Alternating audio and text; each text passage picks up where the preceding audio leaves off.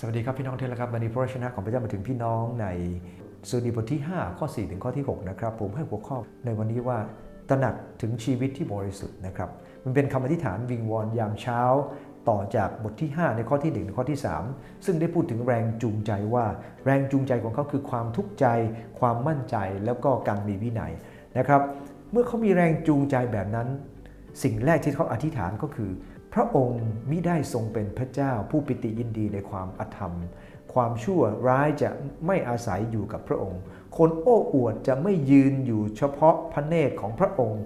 พระองค์ทรงเกลียดชังผู้กระทำการชั่วทั้งสิ้น พระองค์ทรงทำลายผู้มุสา พระองค์ทรงเสียเอียนต่อผู้กระหายเลือดและคนหลอกลวง แต่โดยความรักมั่นคงอันบริบูรณ์ของพระองค์ ข้าพระองค์จะเข้าในนิเวศของพระองค์ ข้าพระองค์จะนมัสการตรงต่อพระวิหารอันบริสุทธิ์ของพระองค์ด้วยความยำเกรงนะตอนเช้าตื่นมาก็ระลึกถึงเลยครับว่าพระเจ้าเกลียดชังความบาปเขากำลังทูลกับพระเจ้าบอกว่า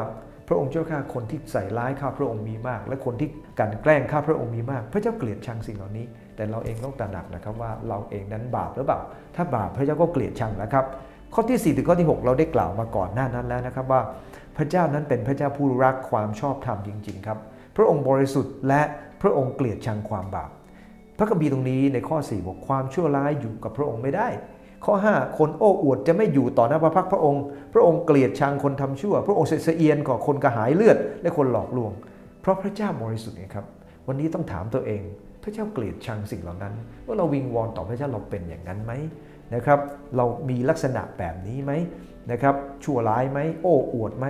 นะครับทำชั่วไหมเสียเอียน พระเจ้าเสียเอียนต่อคนกระหายเลือดหลอกลวงไหมนะครับ ขอพระเจ้าเมตตาเรา ถ้าเราเป็นแบบนั้นก็กลับใจใหม่ซะเพราะพระเจ้าไม่ชอบ อันที่สองครับ พระเจ้าจะจัดการ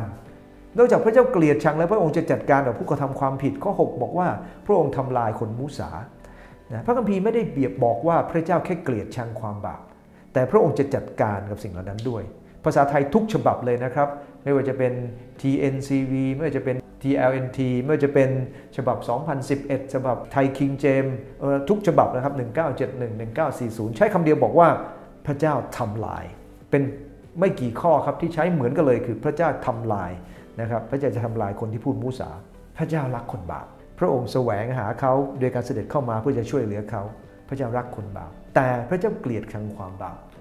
พระเจ้ารักโลกยอมบทสามข้อสิที่ทุกคนท่องกันได้ แต่พระเจ้าเกลียดชังความบาป พระองค์ต้องจัดการความบาปเหล่านั้นนะฮะพระองค์เกลียดชัง พระองค์จะต้องจัดการชำระความบาปนั้นให้ออกไปนะครับ เมื่อสำหรับ เราในตอนแรกที่เรามาเชื่อพระเยซูพระองค์ชำระ แต่หลังจากนั้นเมื่อเราไม่เชื่อฟังพระองค์จะตีสอนแล้วครับนั่นคนละเรื่องกัน ในข้อที่ 4 ได้บอกเราบอกว่าคนชั่วร้ายไม่อาจอยู่ร่วมกับพระองค์ แต่เราสามารถนมัสการพระองค์ในข้อที่ 7 ว่า โดยความรักมั่นคงอันบริบูรณ์ของพระองค์ ที่เราได้เข้าเฝ้าพระเจ้าไม่ใช่เพราะเราดีนะฮะแต่เพราะความรักของพระเจ้าที่ทรงอนุญาตให้เราเข้าไปทำไมต้องไปกล่าวว่าพระเจ้าเกลียดชังความบาป แต่เมื่อเราเข้าไปหาพระเจ้า เราเข้าไปโดยความรักของพระเจ้า